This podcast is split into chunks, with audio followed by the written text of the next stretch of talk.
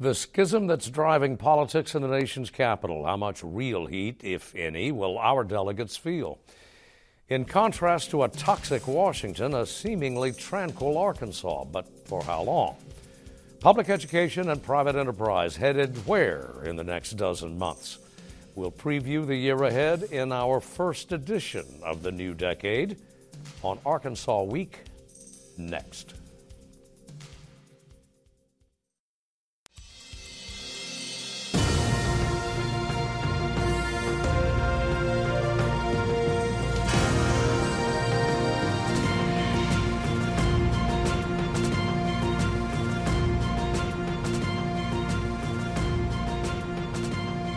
Support for Arkansas Week provided by the Arkansas Democrat Gazette, the Arkansas Times, and KUAR FM 89.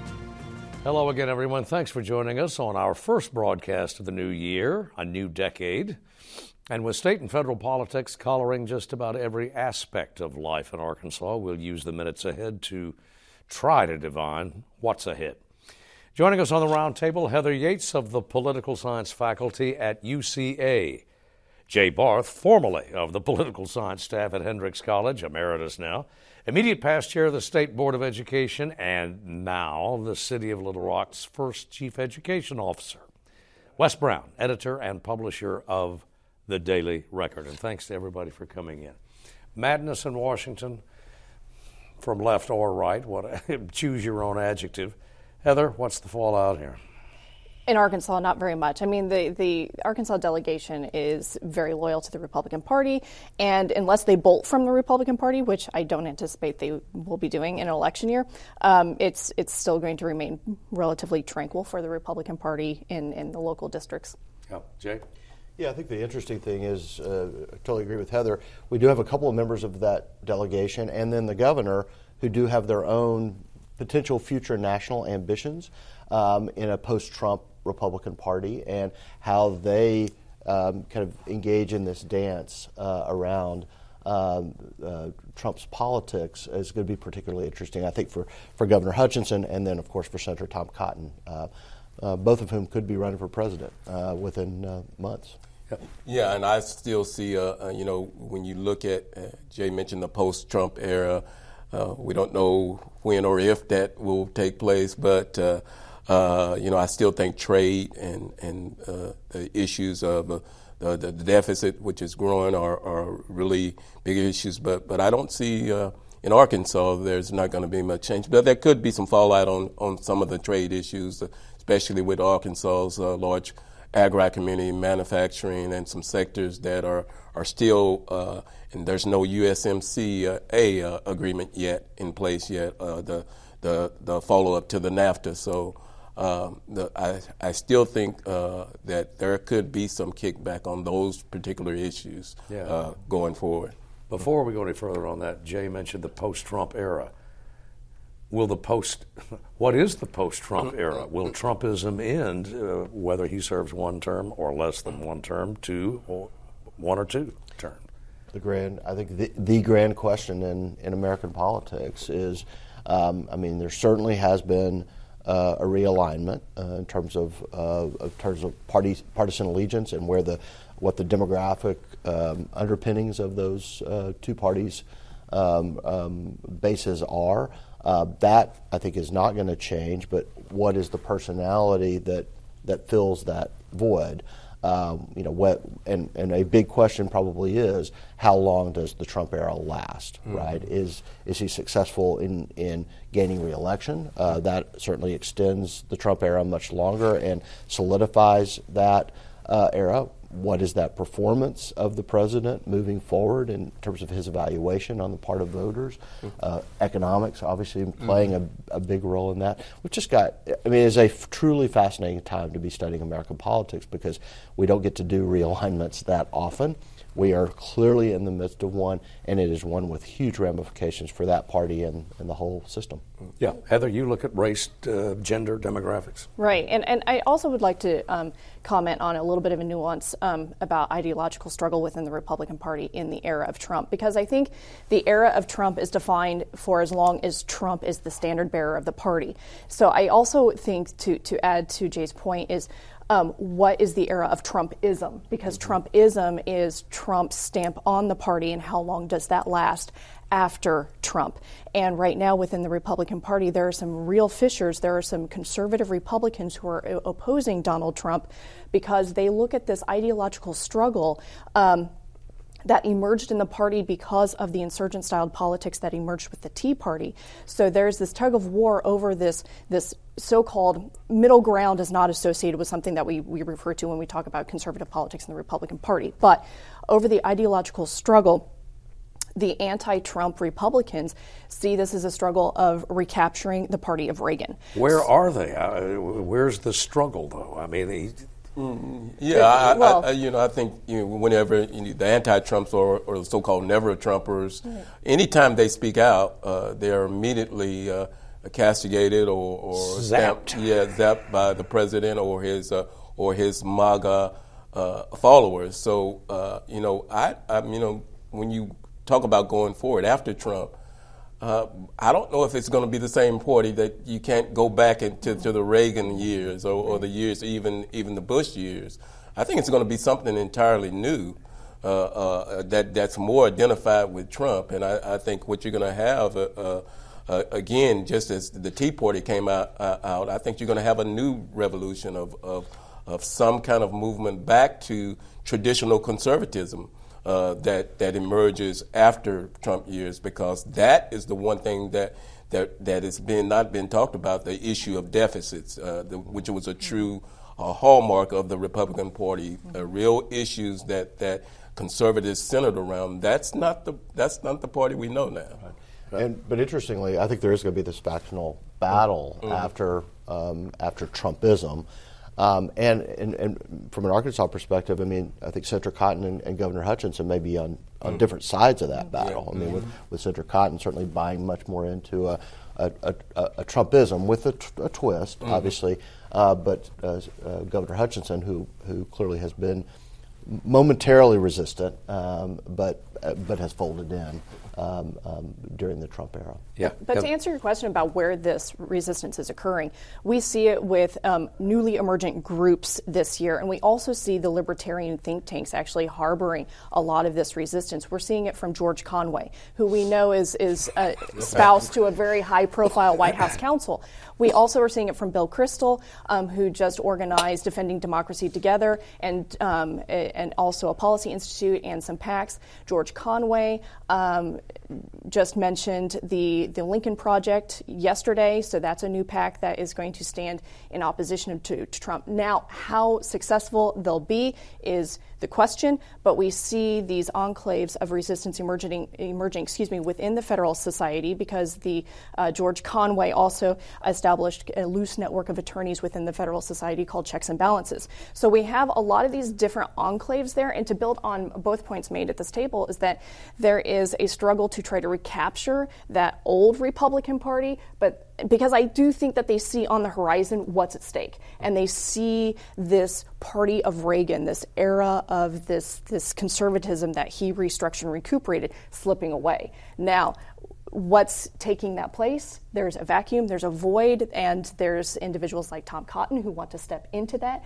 who are going to be entrepreneurs and they're going to exploit an opportunity for their own personal careers. And if you're an ambitious politician, why wouldn't you? Right? Because there's a lot of individuals who have seen Trump as that opportunity to exploit to expand their careers. So um, we're still sitting at the, the, the top of 2020, trying to figure out what this year is going to look like in terms of defining the Republican brand and defining the Trumpism, really if there would be any federal race in Arkansas next year that would that, that would that would pose some difficulty to a to an incumbent, it would appear it would appear, the second district. Mm-hmm. Mm-hmm. What do we think? The fallout for Mr. Hill. Well, I think uh, you know well known, well known Democratic nominee, right, mm-hmm. right. senator. Yeah. So it was obviously the clo- the close race in Arkansas um, in 2018 as, as, well, with a lot of national interest. Um, I think a um, Senator Elliott, Senator Joyce Elliott, who ran in 2010 as the nominee and was uh, was really beaten very badly uh, in that cycle, which was a big cycle for uh, for Republicanism uh, in the state. Um, the real question, it, in a weird way, I think she is a much better fit for the politics of 2020 than she was for the politics of 2010 because she is yeah. a big personality uh, who is very clear in her in her ideology. Um, she has good use of social media. I mean, she has some of those things that that are uh, a good fit for 2020. The, I think the fundamental question is: Do national actors engage in that race, or do they see other more plum opportunities around the nation because she has to have outside money to make that even a competitive race. If not, she probably does better than in 2010 uh, because of changing demographics in the district. But but that's a long way from winning a race.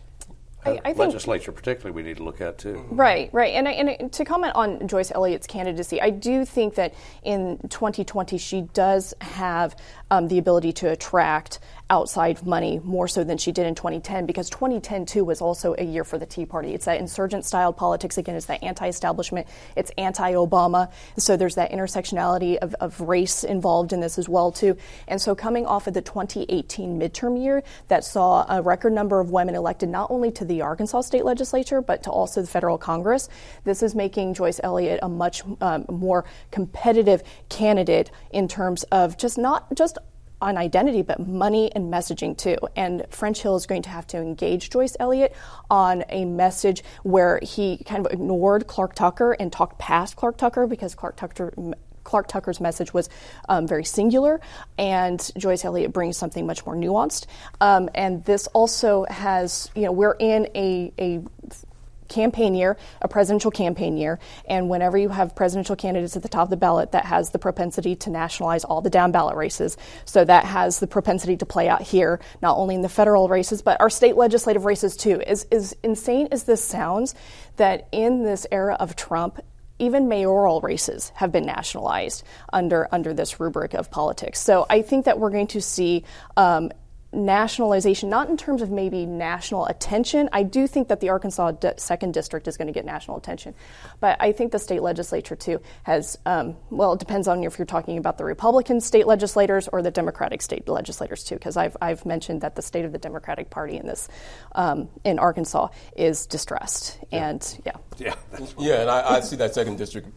It still comes down to to Trump. Uh, I mean, the uh, uh, I I still think the the uh, that you know she talked about the down ballot uh, issues. Uh, uh, Trump's uh, presence on the ballot is still going to have a huge impact on every single race, and, I, and even the second district race. It, it, it, the Democratic Party is in distress. that's a, a, understatement, and to to even get to back to to where uh, they are competitive in any congressional races is going to is going to take a lot of money and a, and a lot of ground ground game as always, there are more than names, proper names anyway, on uh, uh, on the uh, on the ballot. Jay, mm-hmm. we'll have some issues that we'll have to. Yeah, discuss. and we know a handful are already going to be on the ballot because the legislature has placed them there, and, mm-hmm. and in many ones, uh, ways, uh, obviously the, the the highway tax is going to get a fair amount of.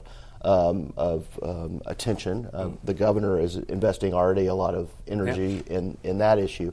I think the most interesting ballot measure that we know is going to be on the ballot is uh, a proposal to actually make it harder for citizens to place ballot measures on the ballot. And I think uh, a lot of uh, grassroots organizations uh, really fighting that hard, both on, on, the far left and the far right. Uh, it's interesting because the, the Family Council has used uh, the ballot measure to move the needle on some of the issues they care most about. A lot of progressive organizations uh, have seen the ballot measure as the way to get change done on the progressive side. So I think there's going to be a lot of attention on that issue. Um, and then we are still a little unclear on exactly what citizen uh, initiatives are going to show up, mm-hmm. whether we are going to see uh, a first attempt at, at uh, marijuana, uh, recreational marijuana mm-hmm. Uh, legalization, if we're going to see um, uh, issues related to re, recasting who draws legislative and congressional district lines, which is obviously a very crucial issue moving forward. So we've got a, a, an array of issues out there that are floating. we don't know which ones are going to stick and which ones are going to be fleeting. Yeah, Wes, the, the lines behind those, uh, uh, the numbers behind those lines, which will be drawn in about a year, We'll start mm-hmm. counting noses in a couple of months. Yeah, uh, in March, uh, and already the Governor Hutchinson uh, has his uh, Census Bureau, the upcoming 2000 population count. Uh, in 2016, Arkansas reached a hallmark. We went over the three million mark for the first time in our history, so that's a historical mark. And and we're right uh, in in the, uh, as the 32nd largest state. We're we're right in the center of, of, actually moving up. Or we could, you know, if we have the undercount that we've had in the last decennial uh, uh, uh, population counts back in 2010, then Arkansas could lose money. They could lose. Con- uh, you know, uh, federal money is based on that population count. So Arkansas has a lot to, to gain. Uh, Governor Hutchinson has put together a committee, and there's also a, a private, uh, another coalition called the Arkansas Counts that, that's more so grassroots. So there's a lot of uh, people that are working to make sure that every person is counted, but there is still that undercurrent of, of, of, uh, of in Arkansas, people who are marginalized, who don't get counted people who may be immigrants who are, are, are there's there's still myths and urban myths out there that uh, that if, if an immigrant votes, then they could, you know, they, they, they could get in trouble. But uh, that, so they are going to be in the shadows. Uh, uh so there's efforts to make sure every, not every citizen, but every resident of the state of Arkansas, every breathing person, yeah, yeah, yeah. every person is counted. And that has a, a, a, large impact on the state of Arkansas in terms of federal funds. Uh, uh, Governor Hutchinson and some others have estimated that in 2010 we lost almost a billion dollars by not having people counted, both in urban areas, particularly around central Arkansas, uh, uh, right around the capital, and in rural areas where in the Delta where uh, you've, you've seen people go to other states and then, but, but still there are people who are not being counted. Heather. And something else too that I'm wondering if if the nationalization of elections this year, it's also going to nationalize the, the politics around the census. Mm-hmm. Because just last summer, remember, the Trump administration lost a legal bid to get the citizen question mm-hmm. on this the, the census um, questionnaire. And so your point is very well taken that I am really worried about a misinformation campaign about um, is the citizenship question on the census because uh, exploiting the the low information among either citizens, residents, and believing in the misinformation. And so I think this is also um, something in the coming months that we might be observing is that there is this heightened politicization of the census. It's going to be the heightened politicization of counting. It's going to be the heightened politicization of rural versus urban um, because of exactly what Wes has outlined as at stake. It's a lot of federal dollars um, and also, it is those the, the, congressional districts, you know, in the state legislature, um, and the party in power gets the spoils of that battle to draw the lines. And you know, uh, one of the particular problems in Arkansas is this is the first time that the census in the history of the census that the first kind of cast will be online. Uh, the census will first try to get people to to uh, uh, take that questionnaire online and then by phone, and then they'll go out canvassing the neighborhoods to, to get people door to door, and that's always a real problem. Yeah. And first of all, if you look at Arkansas and, and the history of, of internet access, that issue of getting people online in poor areas is, always mm-hmm. uh, Arkansas has about uh, uh, out of the, the, the, the number of counties that we have, 75 counties, I think there are about half of those counties are what are called HTC counties, or hard to count uh, areas where where it's very difficult to get out on the ground and count those people. Uh, that's what happened in the last uh, in 2010, and it could be an issue. Uh, but Governor Hutchinson and other groups are really trying to to uh, tackle this. Uh, I think George McGill who's leading the governor's campaign, the, the, the, black mayor in Fort Smith, to, to make sure that every person is counted. Wes, everybody at DF&A is smiling. I mean, the state's flush with cash, and we keep exceeding revenue projections. Mm-hmm. Uh, unemployment is uh, low, joblessness very low. What's the outlook now? The, we're starting to see some break in the tariff situation on ag products. Right. I, I think uh, uh, you know unless uh, uh, uh nationally there, there's something done that that can. It seems like every time the, the economy gets a good good momentum, the Trump administration does something to, to stop the momentum. You had the recession talk. Uh, you you got the interest rate issues, but the economy you're still seeing in, in the marketplace, in the job marketplace, jobs are being added. Last month, it was, uh, I, I, think in the last month of, of, of December, uh, I think the estimate is that there are going to be 300,000 uh, uh, people added to, to so for the average of, of, of 2019, there was about 200,000 average people added to the payrolls every month. If that continues, uh, uh, this talk of a recession is is uh, still kind of premature. Still, uh, uh, uh, interest rates are are are, are, still the issue out there. The Trump administration is trying to to, to hold back the Fed, but I think in 2020, Arkansas economy is is going along. We don't do as bad as the national economy, but we don't do it uh, uh, as worse off as, as some other states. So I think Arkansas economy. You mentioned that that we're flush with cash uh, going in. I think there's going to be a fight over surplus yeah. in, in uh, uh, when the legislature come back in, in town, uh, uh, which is is a good thing to have. But uh, unless something is done on the trade issue, I think Arkansas's economy is going to do do pretty well. Not as not as well as it has in the past, but just kind of. but I don't think you're going to have a, a, a, a downturn or or a, where we, where we saw recession in, in the past decade. Okay, education, K 12 and beyond, our last glimpse of the crystal ball. We got uh, K 12, Jay Barth, everyone. Mm-hmm. Can't decide how we are going to decide whether the public schools need more money, or at least we have it at this particular moment.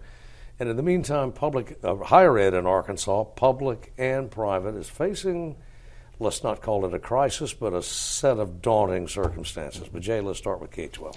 Yeah, so uh, or pre K twelve. Yeah, yeah. Um, uh, the adequacy study is what you were referencing. Obviously, Arkansas has um, has um, under the Lake View decision of the last decade is required to uh, provide every child an adequate education.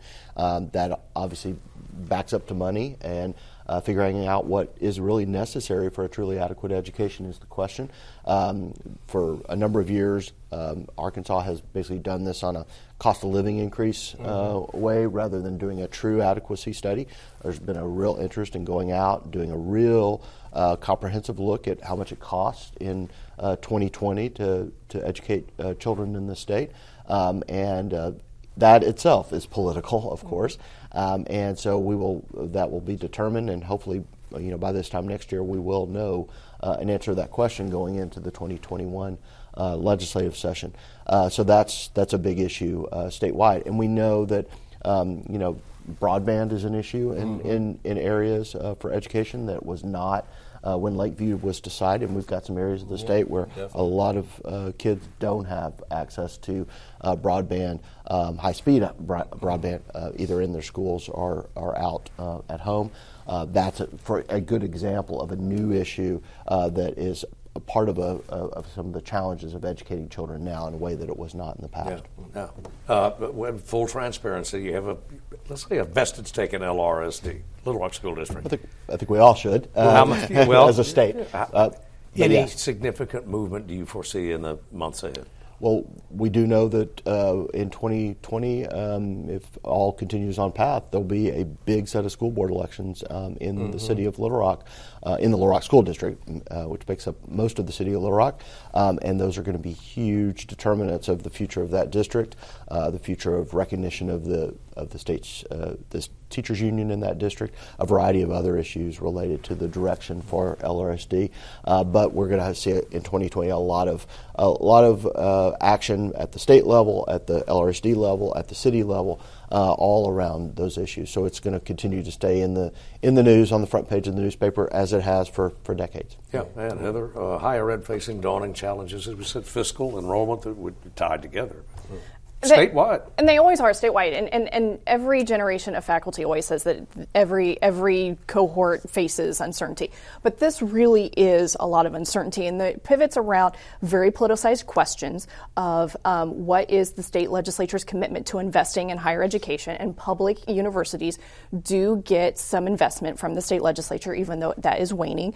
Um, but these campuses in Arkansas are also distressed because, um, as the 2019 year, uh, headlines showed, that there's um, several institutions that um, have lines of credit that are shriveling up, and there are um, forced retirements, retirement buyouts. So we've got shrinking faculty, but we've also then um, looking at the number of enrollments and students matriculating, and that's also dwindling as well too. So there's a lot of question marks on the horizon about what does higher education look like in the state, and then that circles back around to the legislature, and it's a very nervous question that if the legislature is seeing that these lower enrollments, does that necessitate more um, investment in campuses? Of course, campuses are going to say yes, that's investment in higher education because of that translates into other economic benefits down the road.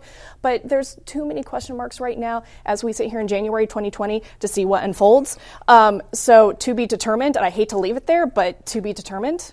We can say that about every year, but especially 2020. May we all survive it. Yeah. And you too, and survive it. And not only that, but prosper and continue to join us every week. See you next week. Happy New Year.